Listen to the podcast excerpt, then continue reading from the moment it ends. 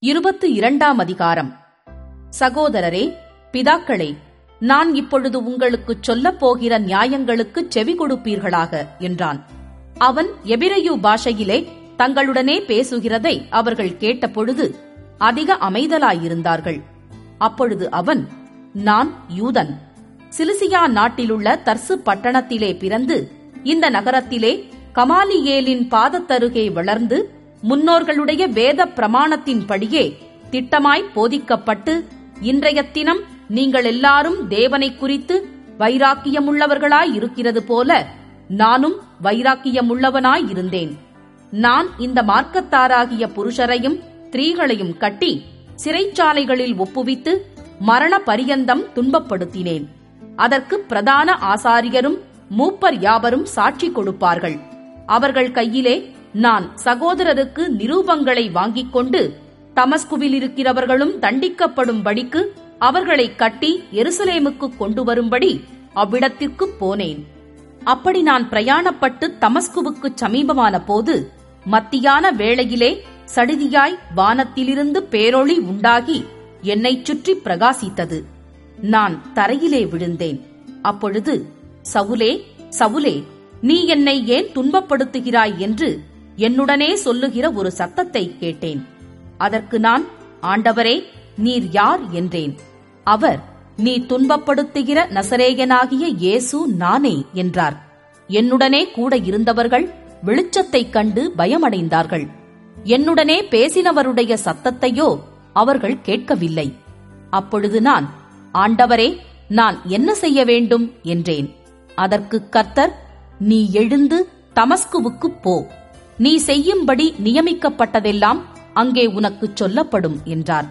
அந்த ஒளியின் மகிமையினாலே நான் பார்வையற்று போனபடியினால் என்னோடிருந்தவர்களால் கைலாகு கொடுத்து வழிநடத்தப்பட்டு தமஸ்குவுக்கு வந்தேன்.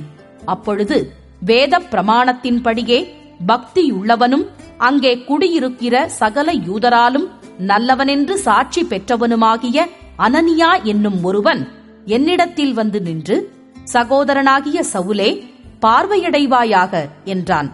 அந்நேரமே நான் பார்வையடைந்து அவனை ஏறிட்டுப் பார்த்தேன். அப்பொழுது அவன் நம்முடைய முன்னோர்களின் தேவனுடைய திருவுளத்தை நீ அறியவும் நீதிபரரை தரிசிக்கவும் அவருடைய திருவாய்மொழியை கேட்கவும் அவர் உன்னை முன்னமே தெரிந்து கொண்டார். நீ கண்டவைகளையும் கேட்டவைகளையும் குறித்து சகல மனுஷருக்கு முன்பாக அவருக்கு சாட்சியாயிருப்பாய். இப்பொழுது நீ தாமதிக்கிறதென்ன? நீ எழுந்து கர்த்தருடைய நாமத்தை தொழுது கொண்டு ஞானஸ்நானம் பெற்று உன் பாவங்கள் போக கழுவப்படு என்றான். பின்பு நான் எருசலேமுக்கு திரும்பி வந்து தேவாலயத்திலே ஜெபம் பண்ணிக் கொண்டிருக்கையில் ஞான திருஷ்டியடைந்து அவரை தரிசித்தேன்.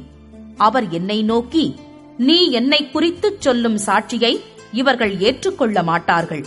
ஆதலால் நீ தாமதம் பண்ணாமல் சீக்கிரமாய் எருசலேமை விட்டு புறப்பட்டுப் போ என்றார்.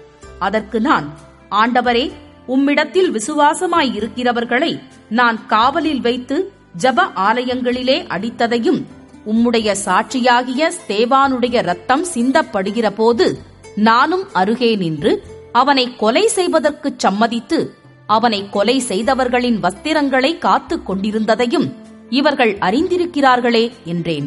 அதற்கு அவர் நீ போ நான் உன்னை தூரமாய் புறஜாதிகளிடத்திலே அனுப்புவேன் என்று சொன்னார் என்றான். இந்த வார்த்தை வரைக்கும் அவனுக்குச் செவி கொடுத்தார்கள். பின்பு இப்படிப்பட்டவனை பூமியிலிருந்து அகற்ற வேண்டும். இவன் உயிரோடு இருக்கிறது நியாயமல்லவென்று மிகுந்த சத்தமிட்டுச் சொன்னார்கள். இவ்விதமாய் அவர்கள் கூக்குரலிட்டு தங்கள் மேல் வஸ்திரங்களை எரிந்துவிட்டு ஆகாயத்திலே புழுதியை தூற்றிக் கொண்டிருக்கையில் சேனாபதி அவனை கோட்டைக்குள்ளே கொண்டு வரும்படி கட்டளையிட்டு அவர்கள் அவனுக்கு விரோதமாய் இப்படி கூக்குரலிட்ட முகாந்தரத்தை அறியும்படிக்கு அவனை சவுக்கால் அடித்து விசாரிக்கச் சொன்னான்.